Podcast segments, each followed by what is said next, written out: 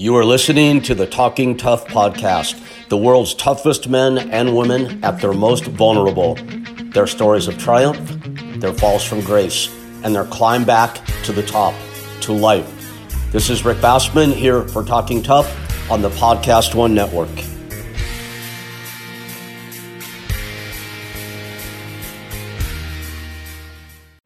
Uh, myself being the exception to the rule, I would say, but hey, maybe somebody will tell me differently if I have any luck. We're back on Talking Tough. We've uh, we've been on hiatus for four months. Our format has changed. You are now looking at the tough guys version of the view. Uh, we'll see what the response is to that. Uh, without any uh, further messing around, let's get right in and introduce. Uh, I can't. I was about to say guests. These aren't guests. This is the permanent four-man panel for Talking Tough. First, a friend that I'm happy to say is a great friend who I've got to travel the world with, uh, pretty much every continent except for Antarctica, I think. Uh, we've adventured all over the world together. This guy is an icon, and he uh, he's traversed the boxing ring, the octagon cage, the K1 ring. Uh, knocked Bart Gunn out cold at WrestleMania, immortalized uh, in the big screen as an animated character. He is larger than life, literally and figuratively. But most of all, to me, I just know him as an incredibly good human being. My good friend, Eric Esch, Butterbean. Hey, thanks, Rick. Uh, I want to introduce a, new friend to me. I just just recently met him. His name's Sugar Sean Ray. Uh, he's been in over 30 major bodying competitions. 30. Now that means he don't get to eat like I get. To. He has to starve his damn self. But he's been featured in a, a bunch of documentaries. But he's also written a book, The Sugar Sean Ray Way. So look that up, guys. He's also the creator for the only fundraising charity for bodybuilders. Sean has also helped raise money and donate money to the Children's Hospital of Orange County. And Sean, we appreciate that. Right on, man. It's all about the kids, bro. I, I feel the same way, my friend. Had a good run, retired now, and eating food. I'm trying to catch up to you. But in the meantime, our other badass comes to us by way of mixed martial arts. Bas Rutten by way of the Netherlands, now out in California, married with two kids. And uh, kickboxer, MMA, pro wrestler, UFC former heavyweight champion in the Hall of Fame. Has the gift of gab as a color commentator. I like that. Smart too, right? In the Hall of Fame, uh, an action uh, actor, and uh, overall pretty much doing the business of uh, promoting and coaching as well. Uh, give it up for Bas Rutten. Hey. I do it for myself. I got a lot of grip. Guys, first of all, this should have been one big shampoo and conditioner commercial, right? I mean, look at our hats. We're all freaking bald guys. Bald is beautiful. Man, Rick Bassman, dude, we go back a long time. I mean, and, and, and this person is so amazing because – the things that he went through at an early age with cancer. We were going to all talk about that, I guess, you know, in one of these upcoming shows or maybe in this show. It's really pretty amazing. And then even he did a pro wrestling match against, uh, what's his, Shinya Hashimoto, and it was in the Korakuen Hall. And I know that because I actually fought there a bunch of times in the Korakuen Halls below the Tokyo Dome in uh, Tokyo, Japan. So, uh, yeah, that's really good. That's our connection there. And I know Rick for a long time now. Eric Esch, I mean, first time we met was on a plane. I remember that going to uh, Prince George in, um, in in Canada. We were at yep. some event. I don't even remember what event it was, but it was cool to have you because I was always a big fan of the four rounder, the king of the four rounders, man. But not about your boxing, of course, about your boxing, but your attitude on life. That was always something that uh, I was really mesmerized with. So, uh, a, a, funny story about Eric. We were doing a show one time, mixed martial arts for the International International Fight League, and a week before, apparently Eric had uh, been fighting there, boxing. And some guy from uh, mixed martial arts said, "Oh, how did he pass his medical test?" And then the commissioner he said, "Well, actually, to tell you the truth, from all the blood work that we had, he had one of the best blood works coming back from all the professional fighters." So that was a nice thing to hear as well. Sean Ray, Sean Ray. The first time I heard your name, Ooh, yeah. that's a long time ago. I will be like 89, something like that, because I don't know if you know her, but uh, Leni Tops. Leni Tops was a female bodybuilder, Dutch champion, and she was a close friend of mine together with her uh, husband, Jan van Kalsbeek. And Jan van Kalsbeek told me to watch out for you because you're going to be on the scene. And I believe that you became, I don't know, I think in the 90s, the Mr. Olympia, you, you placed third there. You yeah. know, so that was the first time. So he was right. He was right. He said, you know, keep your eyes on this guy. This guy's going to go somewhere. So uh, not a great story about that. Jan van Kalsbeek, not a great story. He passed away, unfortunately. Uh, but he told me before he passed away, you it's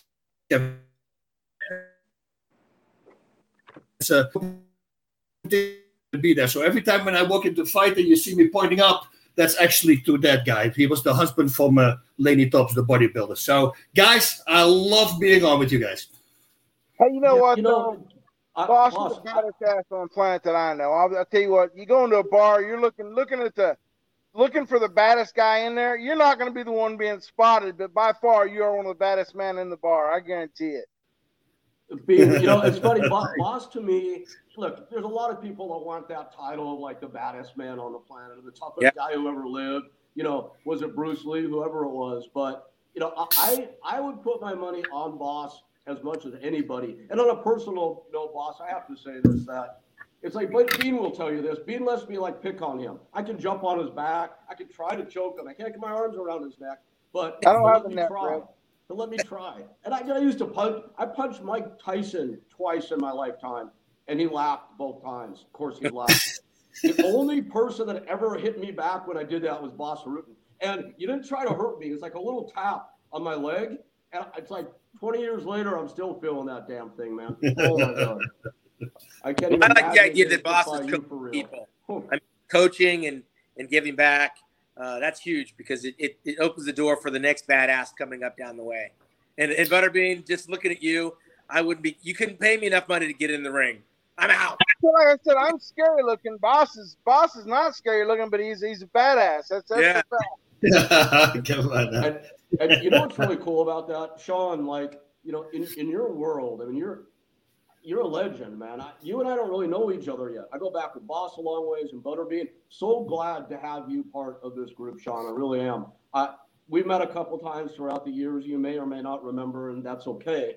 Um, but it, it's like it's a blessing to have you here because your reputation precedes itself. You're known not only as a champion, but as a gentleman and a guy who does give back. I mean, that that's so attached to your reputation and you know, I feel already like you're such a great fit for this group. And look at this group. Wow, you guys. I, am like, I feel pretty humbled to be part of it. So thank you all for for being here and now being part of this uh, this quartet that we have. This is gonna be great. I think so too, man. I think we're gonna have a lot of fun. And once we start introducing some guests, also and fun guests, of course, because I leave that up up to you guys. I have some crazy friends that we want to interview. Trust me, and we're going to hear some cool stories. So can't wait for that as well. Yeah, you know that I've got a list. I know we all have our hit list, and I think we're going to have some people on the show that'll blow people's minds. I did notice that we're getting a lot of comments already as we got started here. So hey, people out there, if you have ideas for guests for us, you know, the, the more outrageous, the better. Throw them up there on the screen. Let's uh, let's hear your ideas for sure. And but, uh, but I got I got a question that I got to get out, Rick, right off the top because uh, watching what Boston Butterbean did during their careers was nothing short of amazing. But I want to ask, uh, Bas, who who was the toughest fight for you? Like who did you get in the ring, and was there somebody that you kind of you had the butterflies, a little bit nervous, uh, maybe even unsure? What, what was the toughest fight for you, bro? Um, you know, I had an uh, what what a tough fight. Okay, my, my fight against Kevin Randleman, um, that was a tough fight. It was for the UFC title. That was a very close fight. I'm actually going to help induct him in the UFC uh, Hall of Fame next week. So that's a that's a cool little thing. Unfortunately, he passed away too soon. Uh, but my first one that I had was I lost my third fight by way of a toe hold. And for the people at home who don't know what a toe hold is, it's not grabbing a toe. I saw somebody break his shin bone with the toe hold. So it's it's a gnarly move. And I had no clue about submissions. And this guy beat me with it. And it hurt a lot. I do know that. And then I had a rematch with him. And now I acquired all my submission skills. So that was my t- second title defense against Funaki. And then somehow he came in and he was to- totally out of character. He stood right in front of me and he slit his throat like this in the ring, and I'm looking at my manager because I never had a coach. I only a manager. I said, "Dude, I'm going to kill this guy." Um, who would do that? You know, I was so angry, and he said, "No, you got to stay calm." I said, "Don't worry, I'll be calm." I said, "But watch. Once I see an opening, I'm going to just." And that guy, I mean, it went to. They say it's my best fight and his best fight. I think I knocked him down four times. There were eight counts in the style that I was fighting in in Japan. But my palms were black and blue. My knees were bruised from kneeing him in the face. And then the final knee was literally, I grabbed him by the hair and then I kneed him in the face as hard as I could. And that's when he finally stayed down. But every time when he would go down, the whole audience would go like Funaki. And then he would get up again. And I go, shut up, you know, because every time he got up again. Yeah. That was a tough fight because I was starting to run out of gas. Can we find Sean, that? You, watch that, that fight if you get a chance, man. Funaki, it, it's it's a freaking classic. And the Japanese fans, holy cow, it's just like it's a different breed. I, I remember um, being in Bean's Corner, the, the final Pride show ever, ever.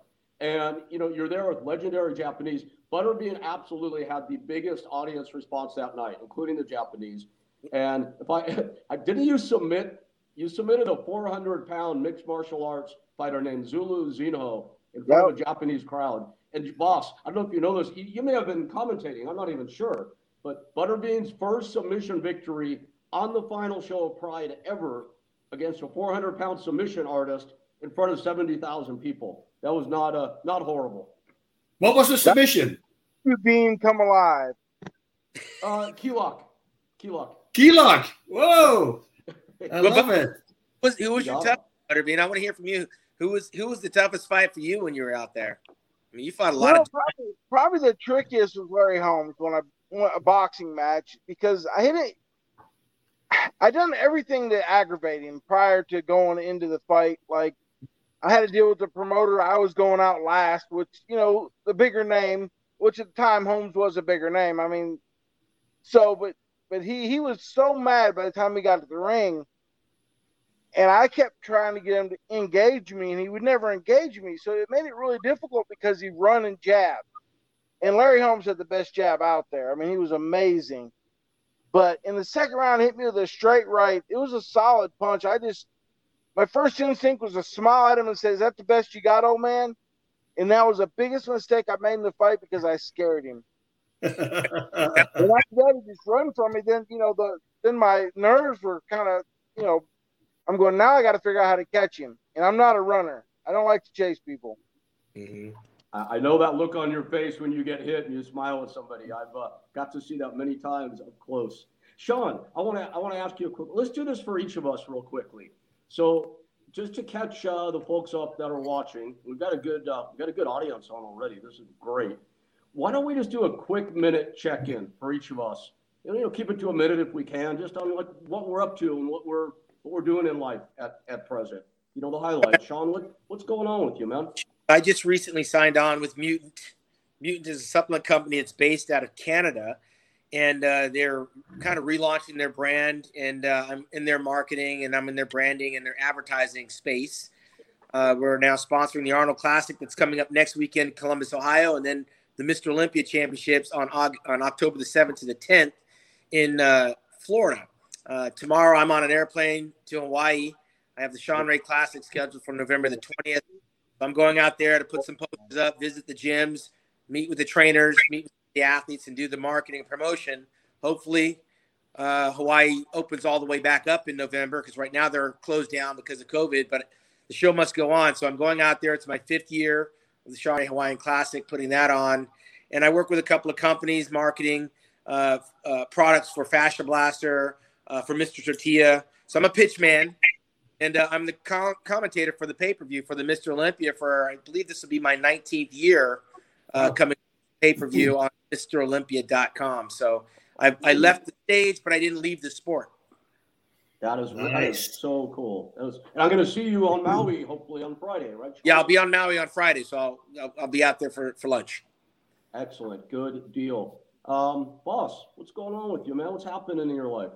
Been doing great. I've been waiting for an, uh, an, a new model of an O2 train. It's, I'm not even go in there, but that, that's been nine months late. So I've been going through a bunch of stress. So what do you do when you stress? You start doing other things, you know, like the gym is going really well. So that's really nice. Uh, public speaking, I've been doing. I just came back from a trip public speaking last week, and also seminars. You know, so I'm I'm kind of traveling uh, America and do some public speaking and some uh, seminars all over the place. And of course, my own gym is working really well. So that's been uh, that's been great, especially um, with with the whole COVID deal, you know, that we were still able to open our gym and and we had not one COVID case and everybody's there. And by the way, the, the, the, public speaking, I always talk about habits, creating good habits in life, I think, because that really saved my butt uh, in fighting, but in everything, because I have ADHD and uh, I'm all over the place. And without my habits, my good habits, that's important because bad habits there, of course, are there as well.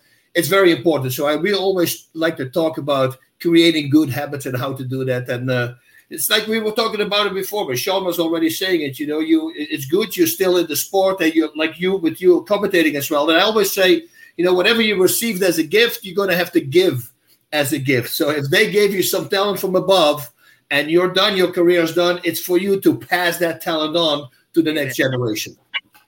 Love that, man. That's fantastic. Words of wisdom for sure. Mr. Bean, don't you hate when people call you that? Sorry, man. yeah, a lot, of, a lot of people. I mean, people don't know my name. I mean, that's just it's Butterbean. But uh, right now, I'm doing a lot of comic cons and personal appearances. And matter of fact, I'll be in uh, St. Augustine, Florida this weekend. I pack up and head down there in the morning. Um, there's a flea market I've been going to just to set up and meet and greet people. I really enjoy meeting the fans out there. And it's a tourist type plant up in Tennessee. I, I meet a lot of people there because of COVID. I'm not able to get out as much, and a lot of the the, the shows haven't picked back up yet, but they're starting to pick up, and I'm excited about going to Florida this weekend. That's for sure. But yeah, just a lot of personal appearances and speaking engagements like Bas, a lot of children's type stuff. A lot of them got canceled, but they're starting to rebook, so I'm excited about that. That that's awesome. That's so good to hear. You know, we're getting a lot of nice comments, by the way. So everybody, thank you out there. We're getting some pretty funny ones too. So uh, keep them coming. Thanks for the um, the entertainment on the comments and also the the heartfelt stuff. Um, you know, for myself, I think you guys know I'm I'm running uh, talent for Cameo these days. You guys are all on Cameo, I believe. I know that. Um, you know what? A, my life these days. I live in on Upper Maui. At the risk of sounding weird for a second, my life is like living in gratitude these days because you know you guys know I had a pretty rough run for a few years there with you know, the back surgeries and the life and death infections and the strokes and the kidney failure and the homelessness and depression and addiction. I mean, all of that stuff together. And I, I list it only because it kind of became like a poor me story for myself. And, and that's not good. Feeling sorry for ourselves never helps anything. I think we all know that. And thankfully, I would say I'm, I'm out of that now. You know, with enough therapy behind me, and I still go, um, I feel good these days. And I'm just like, last night, I was thinking about this show coming up. I was thinking about my job. And I'm doing this while I'm sitting in my beautiful living room of my funky wooden house in the forest on Maui. And maybe, Sean, you'll visit if you're here, if, if it works for your trip. And I'm surrounded by my four pit bulls who I love more than anything on this planet. Yeah, four pit bulls, I'm out. four pit. They're super sweet. Um, I've got a nice hot sake there. And I'm like, life is amazing. And I just like appreciate everything that life has brought. And I'm happy these days. I'm working out a lot, Sean. Don't be jealous. I don't know if you can see that yeah. or not. Um, but, Great. Every, everything is good. And, you know, and I wanted to say that too. And, you know, again, it's not about poor me and check out my story. It's more about, you know, getting over it and realizing what you had and what you have and keeping it in perspective. And I know everybody on this stream has their story for sure. And I'm sure we're going to be getting into that as, uh, as we move through talking tough here. Rick, in that same vein, uh, when you started talking about the gratitude, I, I, just celebrated a birthday a couple of days ago, and I feel like the older we get, the more grateful we are, right? Because so many people don't get to get to where we're at in life, let alone uh, have the opportunity to kind of like tell these war stories that we're going to get into. Some a little bit more deeper than others. Uh, they're seeing the finish line where we're at right now, but there's a lot of things like you were talking about, a lot of challenges, a lot of obstacles we had to overcome that we're grateful that we're here to be able to be on this platform to kind of like peel back the layers and show people that beyond the facade, we're just like they are.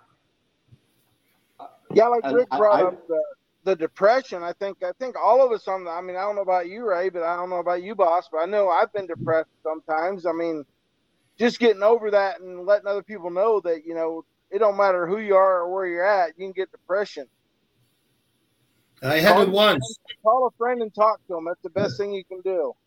Yeah, and, yeah. and, I'm glad yeah. you, yeah, I'm, I'm so glad you said that because I mean, look, I, I still have my moments for sure. It's not like I'm living in la la land every day by, by any means. And it's um it's important to know what you can do rather than get stuck in it. Because God knows, Bean. I mean, I know you and I have both been stuck in it at times.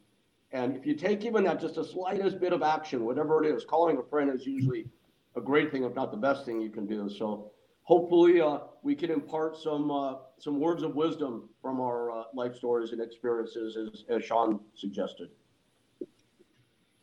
Yeah, yeah. I had one, one, one. I'm always up, up, up, up. And one time it was after my last fight in 2006. I was for about three months depressed, and I, I, I like suicidal, and I was like literally going what the heck is going on? It was very scary because you see those commercials, you know, about people who are depressed and they're all down, and you go like, "Come on, man, be be happy," you know. But then you realize, yeah, there is nothing. That's the dumbest thing you can say to a person. Why don't you be just happy?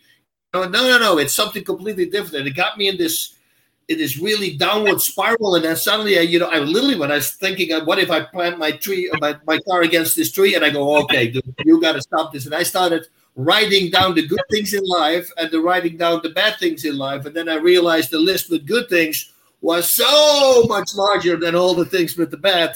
And that really pulled me out of it again. But this moment, I've been, I mean, I feel for the people once I see that they are depressed because it was horrible. It was very scary. It's a smart exercise to, to go through, also, you just suggested. Yeah, I mean, there, there's like so much to talk about here. And, but look, you know what I think it'd be kind of fun. So each week, and we did talk, we did talk about this a little bit, to be honest, not to particular this now by any means. You guys also, all of us, have crazy stories. Like Bas, someday you brought up uh, my match with Hashimoto in Japan. Um, you know, 300 pound guy, and I literally thought he wanted to kill me that night. I really believe that. And sometime I'll tell you the story behind it. It's pretty damn funny and pretty entertaining, in my opinion, at least. So let you know these these war stories, I guess we would call them in, in our world. God knows we probably go on all day and all night with that. But I think it'd be fun. Maybe each episode, one of us tells a war story from our past. And uh, I'm wondering, Bean, if I could like maybe put you on the spot here and say, uh, what do you got, man? I'll throw out. It's, it's not really a fight type of war story, but it's it's kind of something that happened on the road, which is kind of funny. I mean, I don't know about how many people, my wife and me, have been married forever, but I've not always been faithful. I've been bad, and I mean, a lot of people know that. Um, so I'm at a fight in Japan, and I, am at the stage I'm trying to trying to stay straight and narrow, and be loyal to my wife, and so at two o'clock in the morning, I get this call from Jeff Monson, and he's in a fight. I mean, it's he's he's in a fight. I'm jumping up, getting my clothes on, and he's like needing my help. And, the, and the hotel's not that big, so I'm like, how can it? Who? Where, there's no bars open that late. So I'm like, what the hell's he got into? So I'm like, where are you at? He goes, Dean, I'm in my room. I just can't take care of my girlfriend, and I need help. I'm going, dude, you're on your own on that one. I go, there's so many bad vibes with that story right there. I don't know if you know Jeff or not, but I didn't know if you wanted to watch, if you wanted to help. I don't. I didn't know, but I wasn't. I wasn't getting involved. But what a spot! Especially after that event, I've, I've been straight. I've been. I've been really loyal, and and and you know that's that's my war story for the day. I would say. so so wait a sec. I, I want to get to. Now I know Monson, Bas. I'm sure you know Jeff Monson better than I do. Yeah. And and that guy's fucking nuts. And that that's that's a lot for someone in this group to say. I think. Um, yeah. I like him, nice enough guy, but nuts. Um, yeah. Being why well, I like him, but I'm not getting trapped in a room with him. no, I got it. I was wondering what yeah, what the absolute reason was. You just weren't going to do it, huh? Well, I guess yeah. I just he couldn't take care of his girlfriend that night. She just kept slapping him and saying, "Is that all you got? Is that all you get?" And this is what he was telling me the next day, and that's why he called me because he figured I could take care of it. Coming close. the closer. But I didn't know what he had all. You know, sometimes I, have heard stories like Jeff has little like you know he's not always he's a, he's an equal opportunity sometimes. Two stories I've heard. Two. Oh my gosh, that's great. Well, I am getting um, I'm getting a word from our producer that it's time for a very short break, and then uh, we'll be right back. Oh. Or maybe I'm mistaken. We'll figure all this stuff out as we go. Good. Who needs a break? Who needs a break? We're we're doing good. Talking tough. The world's toughest men and women at their most vulnerable. Join Rick, Sean, Bas, and Butterbean, plus very special guests live every Wednesday, 10 p.m. Eastern, 7 p.m. Pacific, right at talking tough.com. You could also see him on YouTube at the Hannibal TV or Rick Bassman. You can check him out on Facebook at the Rick Bassman, the real Sean Ray, and of course at Bas Rutten. Also, check out Rick on Twitter and Instagram at Rick underscore Bassman. Reminder, folks, Bas, Rick, Sean Ray, and Butterbean every Wednesday night live, 10 p.m. Eastern, 7 p.m. Pacific for Talking Tough. Gun, gun, gun, gun.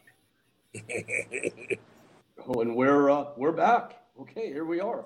Story to on Ray, Butterbean, and on Rick Bassman. You know, I think what was supposed to happen there, guys, is if we don't make fun of our own technical difficulties, then it becomes um, maybe even more embarrassing than making fun of it. Uh, I think we're supposed to have a VO there, a voiceover that reminds everybody where they can watch this show every week. Um, it is running right now live on Bas's Facebook.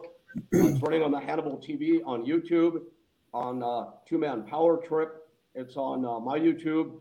Um, Sean Ray, who's got a gazillion followers on Facebook, who, but whose Facebook got hacked by somebody in Bas's home country, I understand. We'll be back on your uh, Facebook as soon as we get that sorted out. And, uh, you know, the, the goal here is to obviously, anytime you do a show, you want to amass as large of an audience as you can.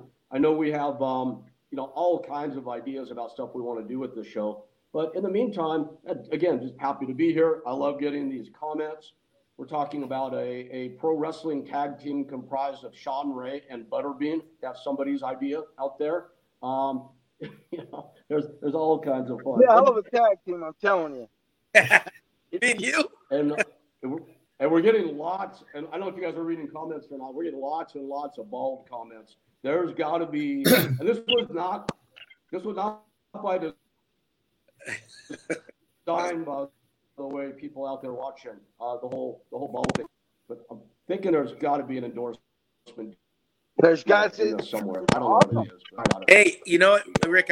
I, I asked Bas a question. I, were you able to catch that fight with uh, Tyron Woodley and uh, the what you call it, dude, Paul. YouTuber?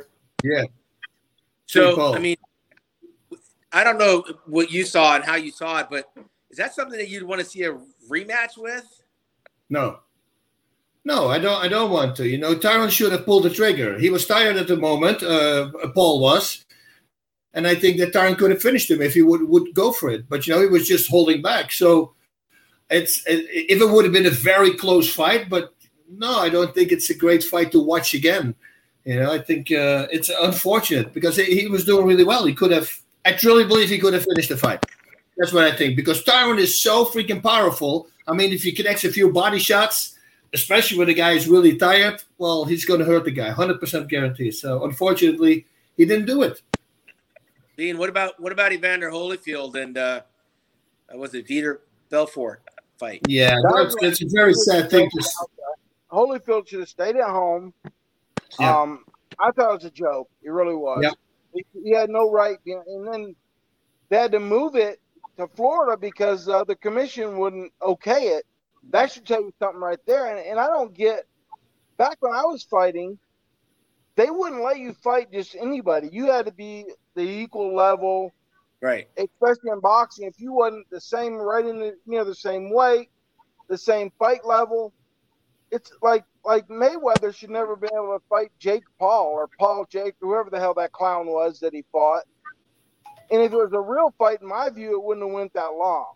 Yeah. Unless Floyd Mayweather just lost it. it, it it's the boxing's gone to shit right now. I'll be honest with you. Well, Bas, what about uh, you know you got what you would call it, James Toney talk fight. I mean, how many guys are going to drop out in their fifties and, and prop them up? I mean, shouldn't somebody stop that crap? Yeah, I, I, I don't think it's good. That leaves a bad taste. The, the reason why they're fighting most of these guys is because they have no money anymore. And that is the wrong reason to fight, trust me. And you're only going to target, you're going to hurt yourself, your career, and everything. You see this so many times. Like for me, everybody tells me, says, oh my God, you left on top. you know, because I didn't lose a fight in the last 22 fights. I said that, that was not me. That was literally the Lord taking care of me, give me a bunch of injuries so I couldn't fight anymore, which I hated at the time. But thankfully, it happened because I would have been the same knucklehead. I would have kept on fighting, and eventually, you're going to face guys half your age who are just started training when they were 10 years old, then you're going to lose. That's what you're going to have. That's yep. going to happen. So now, if you come back for fight for money, I just think it's the wrong reason. You should really fight because you love it, you know, and that that changes the fighter. Can we say the same thing about Tito Ortiz, for example? Like he said, he wants to fight again. I mean, he went out in the first round. Yeah, well, you know, yeah, it's hard for. Let, let, let me comment on this if you guys if you guys don't mind. By the way, Romanowski 316 says Butterbean could beat both Paul brothers at the same time. Well, that I have no yeah, doubt. They, you know, they, they, don't even weigh half as me. If you put both of them, they're not even halfway there. Yeah. Of course I, I could. Sean, but Butterbean knows this better than anybody, myself included. But it's like the, the sport has kind of gone the way. Imagine, imagine Vince McMahon, who I like and respect for what he does, but imagine Vince McMahon in the pro wrestling business, right. and you've got you know, commissions are commissions, Bean, but you and I both know that enough money and things can be played with a little bit. All of a sudden, the idea about matched abilities goes out the window. Right. You're Evander Holyfield, who is one of the greatest boxers of all time, bar none. Now, I'm in no way, this I don't mean this, but hell, if I were trained up and I were in shape, maybe I could beat Evander Holyfield in one round right now because he's not fighting right now. He's not a boxer. He's not in shape. They threw him out there with a week's notice, but it's a huge name. And you've got a company like Triller, which is throwing around ridiculous amounts of money. Isn't this just celebrity boxing again? Is it, is, it, is it celebrity boxing all over? Yeah, it, that, Sean? I'm sorry? that's basically what they're trying to do is celebrity boxing again. Yeah, yeah. I'll tell you what. Now, I know Mike Tyson, and Tyson right now is in shape. He's in actually fight shape. Yeah, Dude, that's a scary guy. I saw him work out a few times. He's one I'd watch if he was in a real fight. Yeah, yeah. That, that's the guy who can still fight everybody. Not against a Roy Jones or somebody where they they're they're not allowed to hit each other. Yeah, Tyson, Tyson could do serious damage to somebody. Yeah, yeah. I think Oscar De La Hoya uh, dodged a bullet by not fighting. I think he I, did. I think Oscar Oscar shouldn't be fighting heavyweight back when he yep. fought. What was it? It was under light heavyweight. He was a small guy. He was 150, 160 pounds tops. Yeah. Yeah, and, and being, I, I think though also, I, I think a lot of it would have been what, a lot of a lot of it would have been what Vitor. Sorry, right? Sean. I, I was saying that boxers can kind of fake it in every boxing, but you can't fake it if it's an match, right? Like that's a whole that's a whole nother subject, up. man. I mean, you you potentially could. You know, on your question of De La Hoya, in my opinion, it would have been based on what Oscar De La Hoya showed up, no matter what his weight was. Vitor Belfort for mixed martial arts is a really good boxer, but that's yeah. for mixed martial arts. If uh, if if a prime Oscar De La Hoya showed up, he would have beaten Vitor Belfort. You think Oscar could be at his prime at 48 years old and all the things he's been doing? I mean, that prime was. Well, as a heavyweight, I don't see him being. Yeah.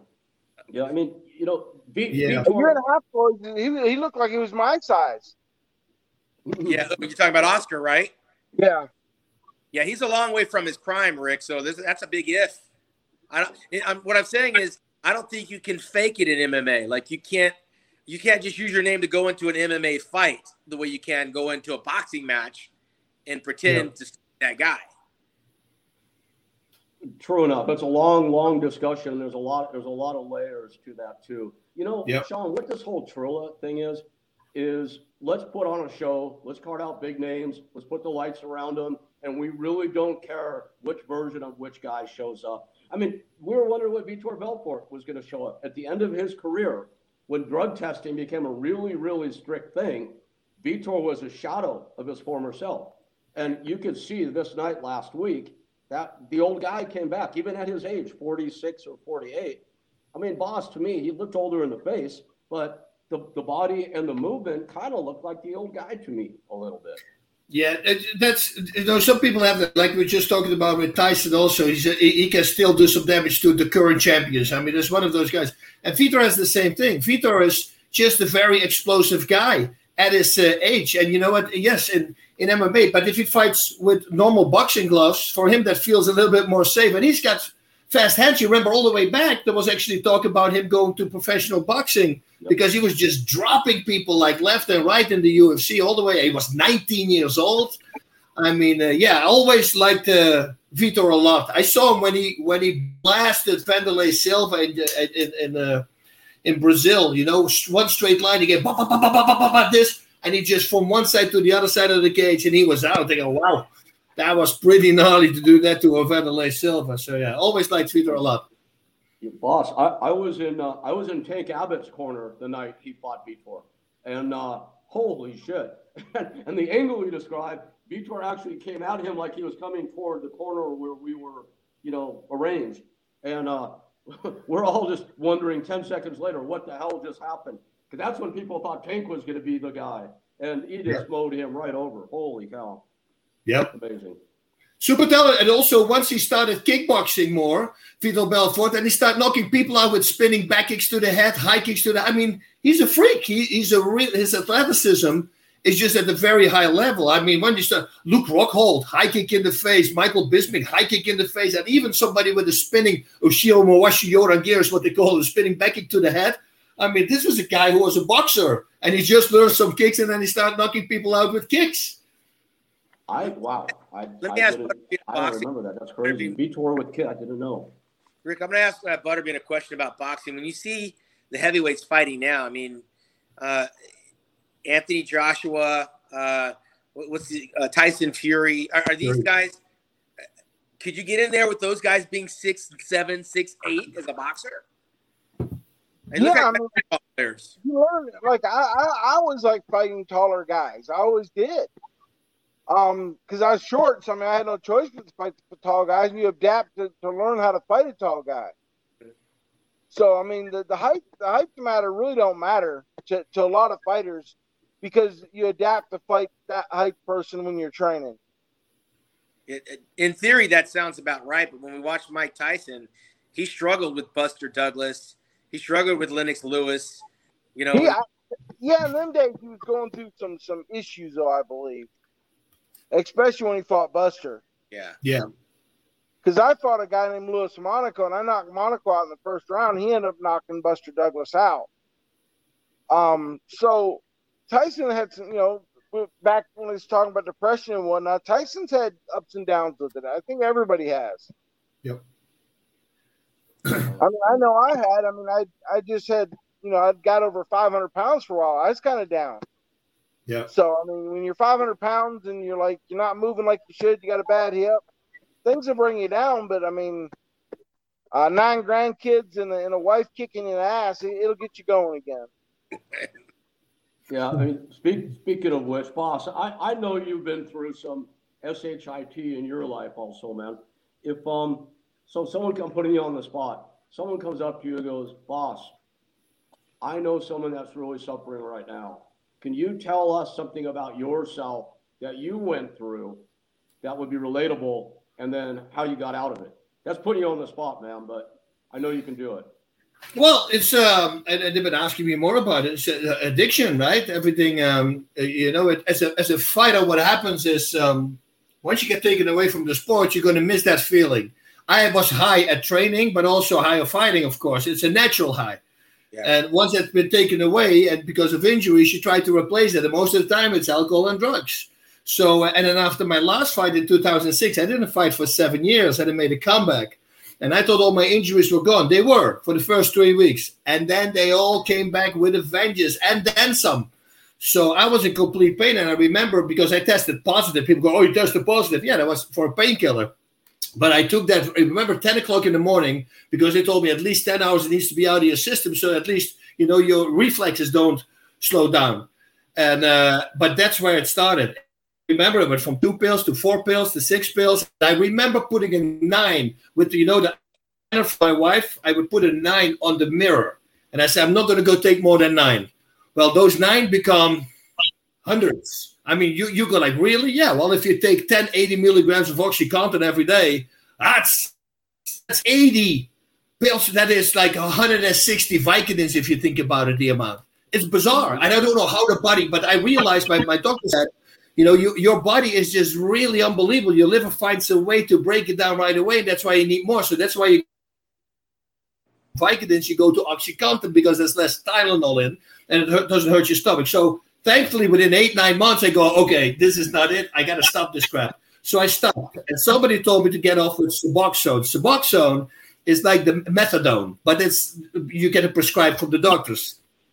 And they told me later on, and me, the idiot, I didn't know, you have to build that off within 10 days. You got to start taking less and less, and then it's good. With me, they said, no, stay on it because this one you don't have to take more and it will still help with the pain. So I'm moron. I didn't even check. I stayed on it. Now I was on it for three and a half years, and the side effects. I mean, uh, you have no clue. I have double vision everywhere, falling asleep behind the wheel constantly. I mean, hitting myself, high blood pressure. My my my, my heart rate will be 89 in the morning in bed. So they're not even walked out. I, it was all crazy, and I said, okay, I got to stop this and that took me that took me 10 days or 11 days the doctor said he never seen anything like it in, in his life you know what my testosterone level was you're going to go i said five but he go 500 five the doctor never saw anything in the life he was like what and he gave it to another doctor he says how, how do you get out of bed one two three four five that was my level i mean women have 80 you know so i said well it's hard to get out of bed but i drink my coffee and i just do it you know, that's what it, that's when I realized, okay, everything is crushed. I got to stop this. And it took me 10 or 11 days. And the doctor said he's never seen anybody do what I did. He says, normally that is months of misery. And I said, well, it was 10 days really hard. And you have to understand also, I took one pill of Suboxone, was eight milligrams or something. And then I went to three quarters, a half. And it went so bad that at the end I would do one eighth of a pill. And then one eighth every once a day. And then once I did that, then when I stopped, it was 11 days of freaking hell. It's harder, they say, to kick that than the Oxycontin. That's how hard it was all the way in my bones. It completely destroyed me. But boy, for people at home, if you're on that crap, stop it because your life will be completely new. You just have to persevere to some uh, really horrible weeks, but start building it down right now because I mean, nothing will good. That's the thing with pain addiction, with, with, with addiction you will never have a positive story. There's nobody who, who was addicted to something and who became a superhero or whatever it was. It only goes down, you know. And once it only goes down, well, it goes. And especially if you have a family, you're gonna have to kick it. You know, yes, you have to go through hell, but guess what? My life is beautiful right now. And man, you know, let ever let that settle in for a minute. Anybody out there listening? You got Bas Rutten amazing. It's it's getting me. Yeah, I was on narcotic painkillers for 15 years, Oof. and it caused so many problems in my life. Well, I caused them. Let me take responsibility. I caused them by allowing myself to become addicted to these things and perpetuating that addiction. And you are right. Life is so much better when you're off. And I I quit. I don't know how many times. You know what I mean? It's, it's try, stop. Word try is horrible. It's, it's a setup for failure. And as long as you stay on it, your life is like in that pit. You just have boss yep. and everybody out there tell you that just stop. It sounds so simple, but think about it. Set yourself up for the hell. I, I know we get so many messages from people that are experiencing the, the same problem. Know you're going to have that hell for a few days, 10 days, whatever it is. Do whatever you have to do to get into your head. You're ready to ride that out and watch what your life is like once you uh, once you get through it. Bas, you're like such a great example of that, man you know what you should always think? You should always think this. If you have a family and you're addicted to something, imagine, I always think worst uh, uh, scenario possible. Worst scenario possible, a war breaks out. And imagine that happens and you have to defend your family and you're running out of pain medication. How are you going to protect your family? And that stuff like that in my mind, once I project that, that's it. I'm going to quit because I don't want to be in that position. You, you never know. Yeah, it will never happen. Yeah. Same as home invasions. That will never happen. Really? There's 2,740 a day here in America. I looked it up because it wasn't my public speaking thing one time. Over a million a year. So it does happen a lot to people. So just be ready. You know, somebody comes in the house, you need to be ready to defend yourself because it's not only you, it's your family.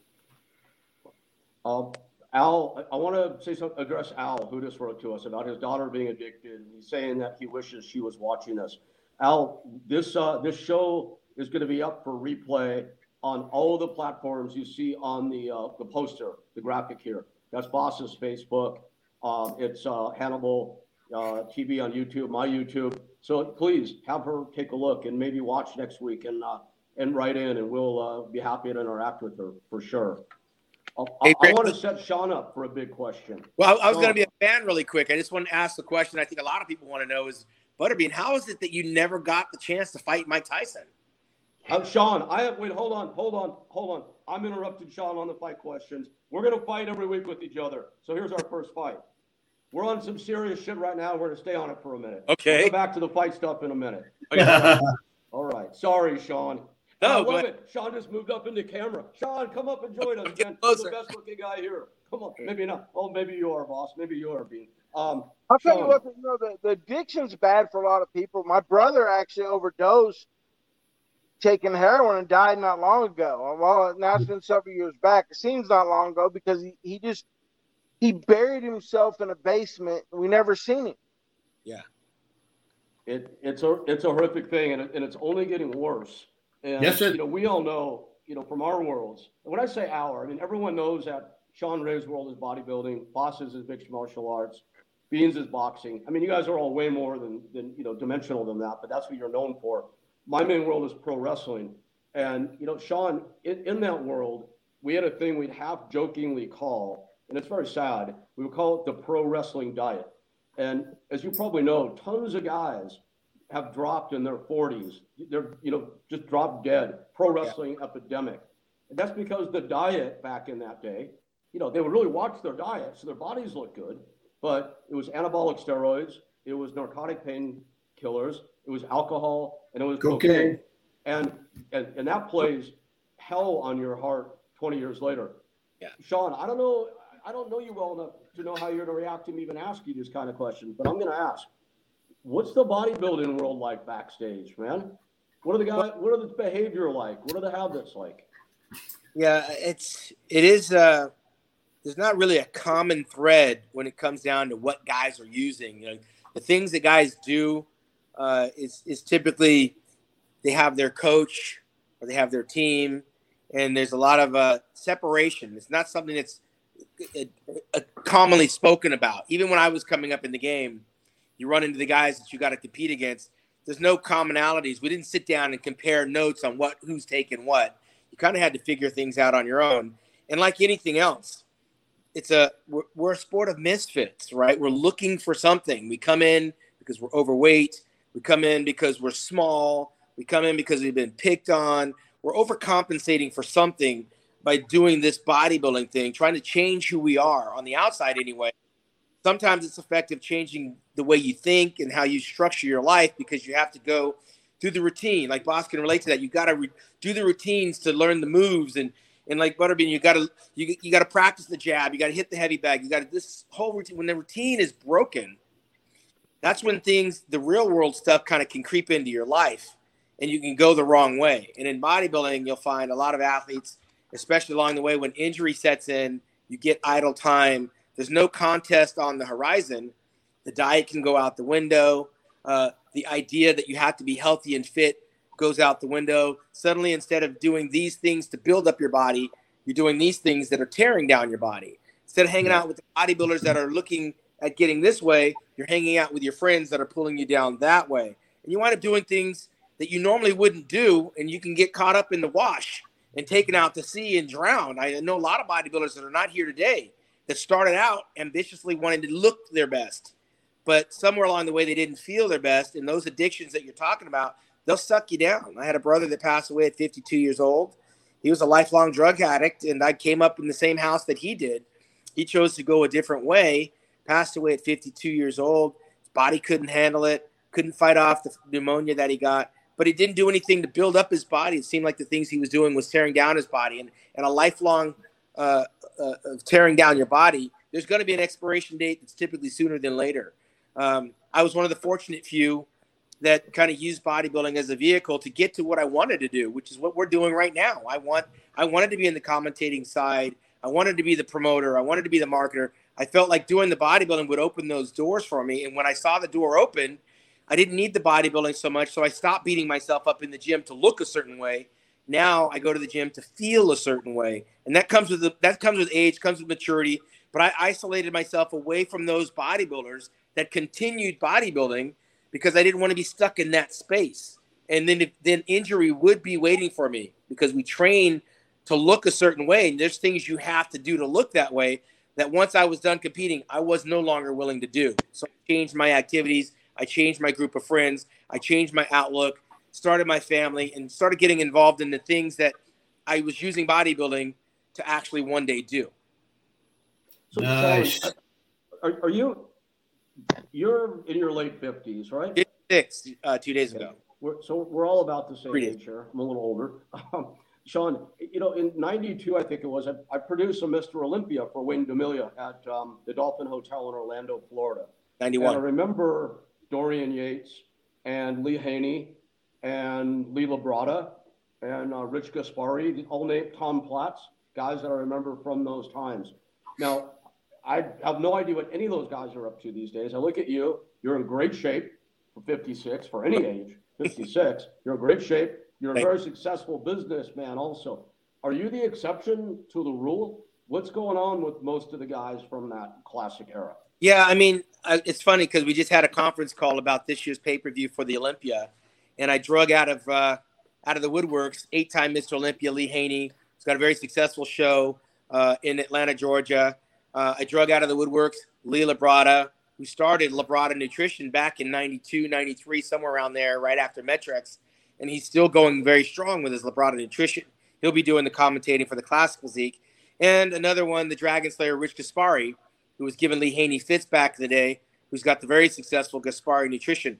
These are my contemporaries. These are the guys I'm hanging out with, commentating on this year's Mr. Olympia pay per view. there are some uh, when you start numerically going across the board, you kind of you start to see the guys that are kind of broken down their bodies and maybe broken down their careers and kind of disenfranchised from the business. But the ones that stayed very close to the sport, um, they were the ones that were leading the way for me. I mean, Haney, Labrada, and Gaspari, they're all in the Hall of Fame and they're all giving back in their own ways still to bodybuilding. Uh, son is competing in the Mr. Olympia, right? So uh, Rich Gaspari just had a kid two years ago. He's like 58 years old, popped out a baby, you know, two years ago. And uh, Lee Haney has his second grandson, and he named his firstborn um, Olympia. His daughter's name Olympia. Brought her up on the Olympia stage. I remember when I was coming up behind him. So these guys keep me accountable, right? Like I'm working with guys I came up behind, competed against, retired with, and we all went to the four corners and did our own thing. And now we're being brought, being brought back with the common thread of talking about the Mr. Olympia. We survived. Um, there are a lot of guys that didn't make the cut, and a lot of guys that are no longer with us.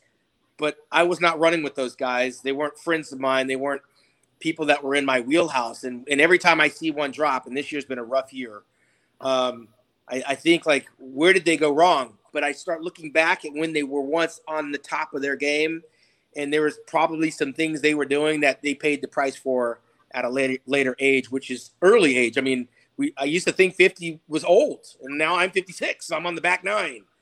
So yeah, I, I am trying to like make sure I stay around the people that are like promoting what's coming up behind us because we survived that era. Uh, but there's a lot of guys that didn't survive it because of the things they were doing. Hallelujah. Hey, wow, Bas, man. Yeah. Do you think if uh, Sean had been with us at the Price Oil Celebrity in Destin, Florida, that we could have dragged him into the abyss? Or do you think he would have uh, maintained his manners?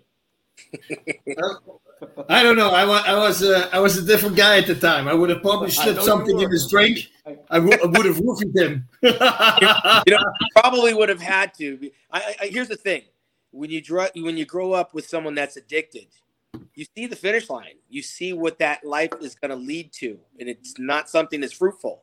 And so having my brother for as long as I did, uh, I was lucky, but it was also I was able to look at what I didn't want to be. So maybe it drove me further into bodybuilding uh, and trying to be the best physical specimen I can be because he was just the opposite of what I didn't want to be.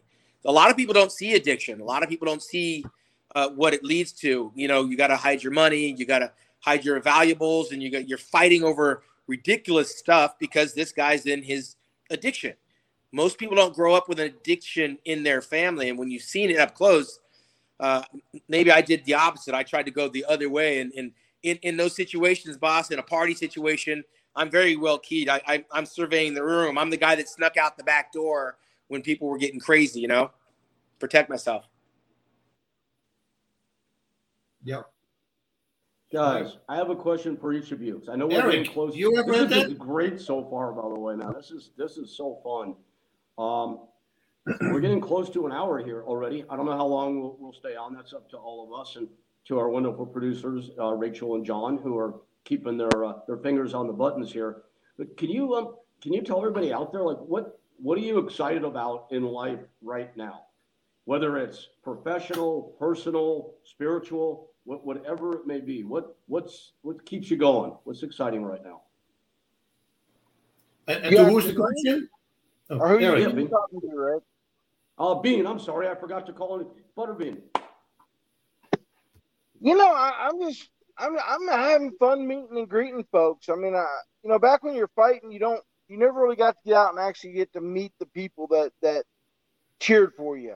Mm-hmm. And I get a lot of the fighters go out there and fight again, like Holyfield, or some of them. A lot of them do it because they're broke, but a lot of them do it because they they miss the attention they was getting.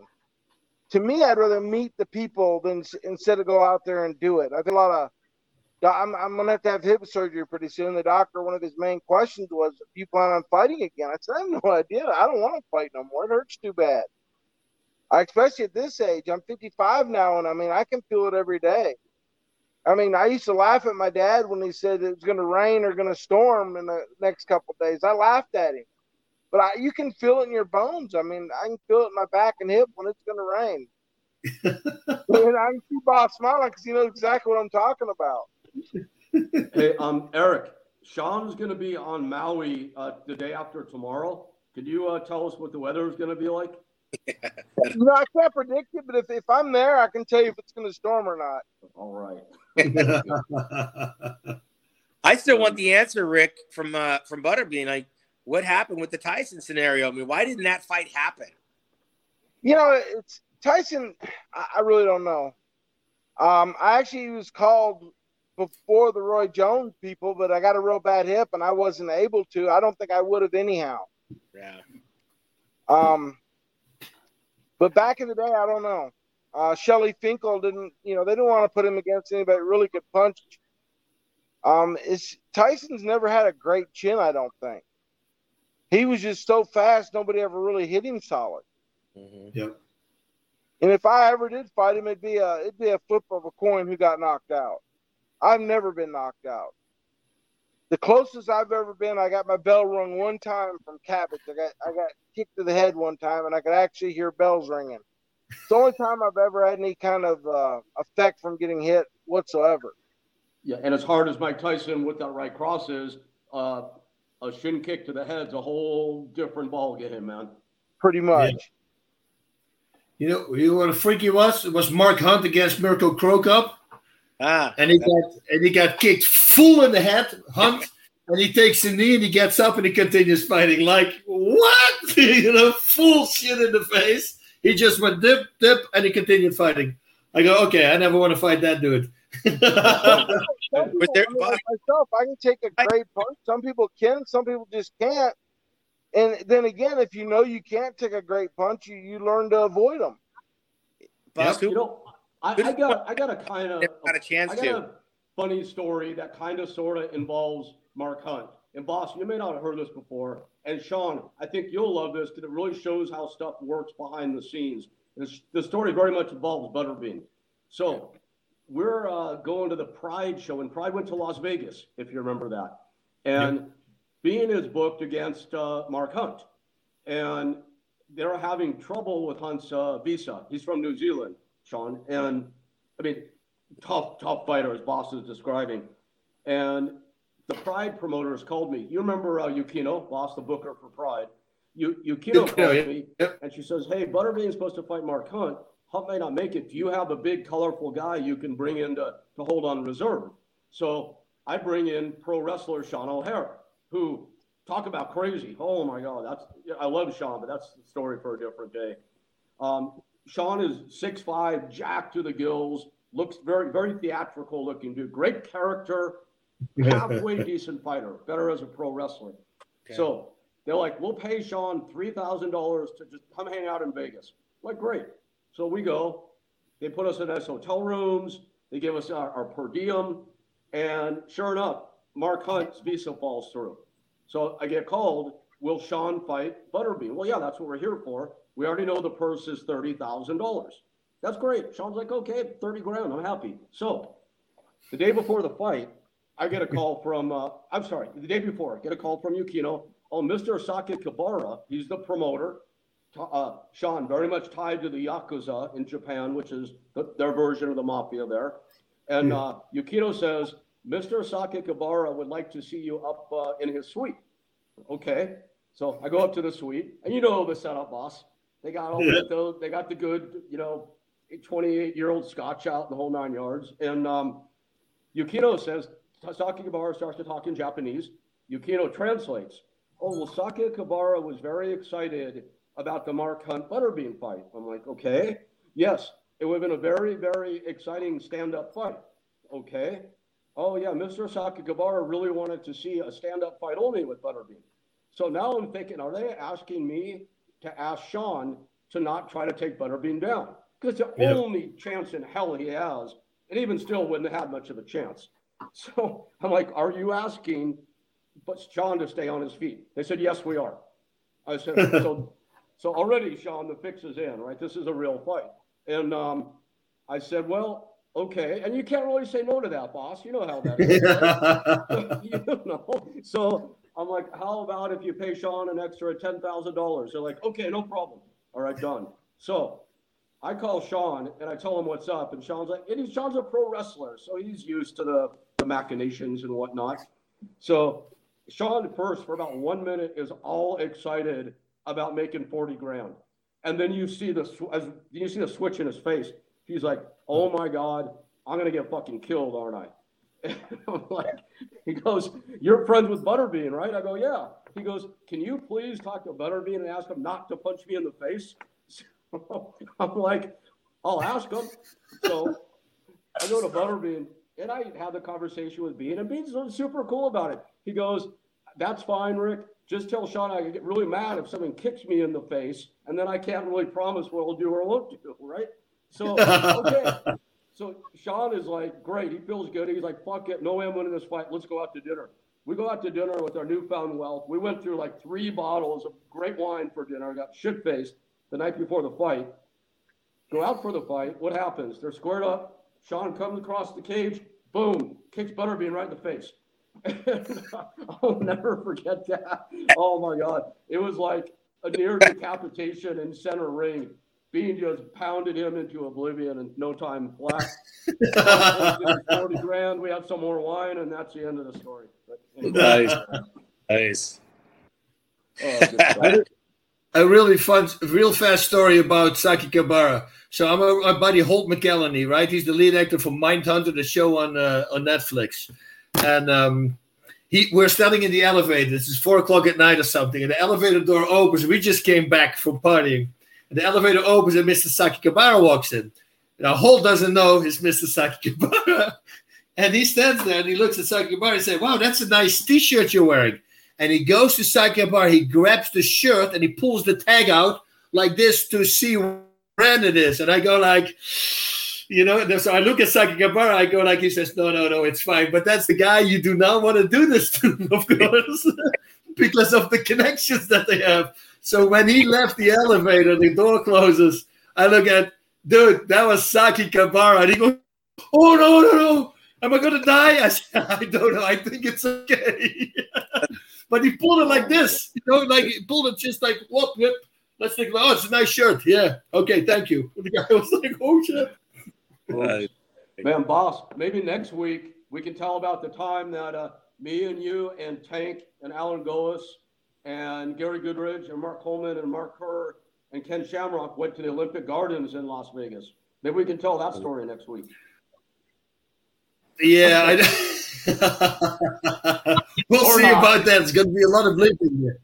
Or not. What is this price? anyway, oh hey, was there one guy, boss, for you? Was there a guy out there that you just you wanted to fight, they just couldn't make the fight? Like someone you just wanted to to get a hold of and they didn't make the fight for you?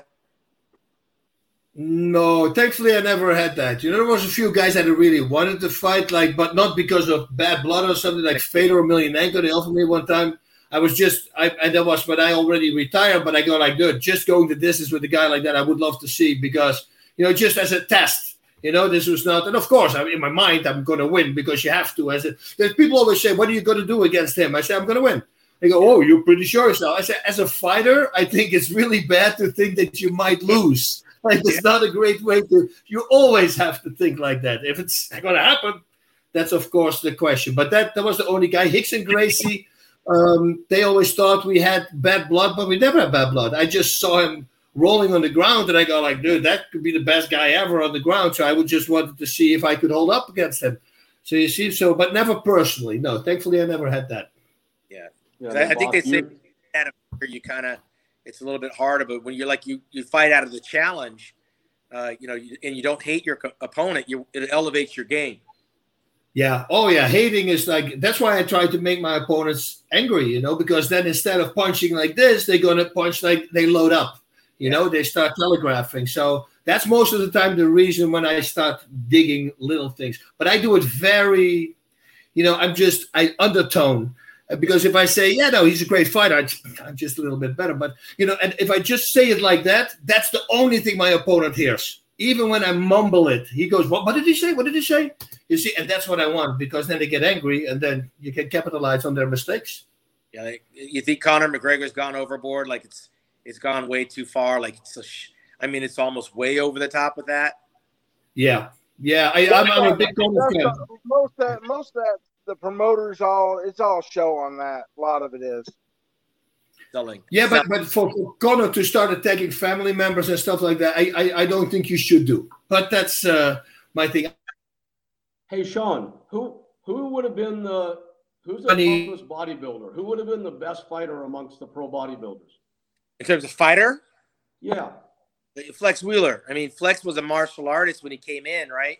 And he kind of kept it up throughout his training. He was he was one of those practicing guys, and and I, I kept pushing all the right buttons. Luckily, I didn't push him to the point where he actually got a hold of me. But um, I think he he would know how to fight. Like that's what he practiced. And you know, Ronnie Coleman wasn't in there hitting a bag, right? I mean, nobody was in there rolling around on the ground. But I think Flex wanted to fight just to see if he still could I know Chris Cormier was a wrestler, and yes, yeah. wrestlers never forget how to wrestle. I don't care how long it's been.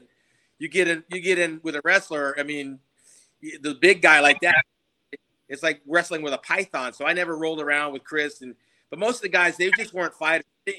It's not in our sport to where you can like, yeah, you, there's a lot of testosterone and a lot of ego, but there are very few actual fights, right? Like most of the guys can't fight. last thing you want to do is is get hurt, mess up your moneymaker, which might be your face, you know, because there's there's a modeling component taking photographs, but uh, it just our, sport really didn't take us to the point of, of fisticuffs. Has there ever been a major brawl backstage on a Mr. Olympia? Not at a national contest. You've seen some guys break their trophies, like Killer Craig Titus. Um, you know, he's he's thrown his trophy and smashed it. He's gotten a fight at Gold's Gym, and of course, he's you know convict. He's a convicted murderer right now. I mean, so he, there was a, something was off in his head. Um, that you knew kind of these little things would lead to someplace bad. But no, I, I and I was around for a long time. I never saw two bodybuilders size each other up and actually go at it like that, that would mean anything. I, I, always wondered about that. Chris Cormier came into my uh, pro wrestling gym to train for a week once, and you could tell the guy was a real deal for sure. Yeah, he was and, a wrestler back in the day. But you know, the, you brought, there's you egos. I, I want to say a word about Flex Wheeler if he happens to be watching or watches another time this is a guy that I, mean, I really admire Flex, Flex Wheeler, man. The guy has been through it. Also, you you probably know him a lot better than I do. Sean, he had yeah, a leg bring, amputated not bring.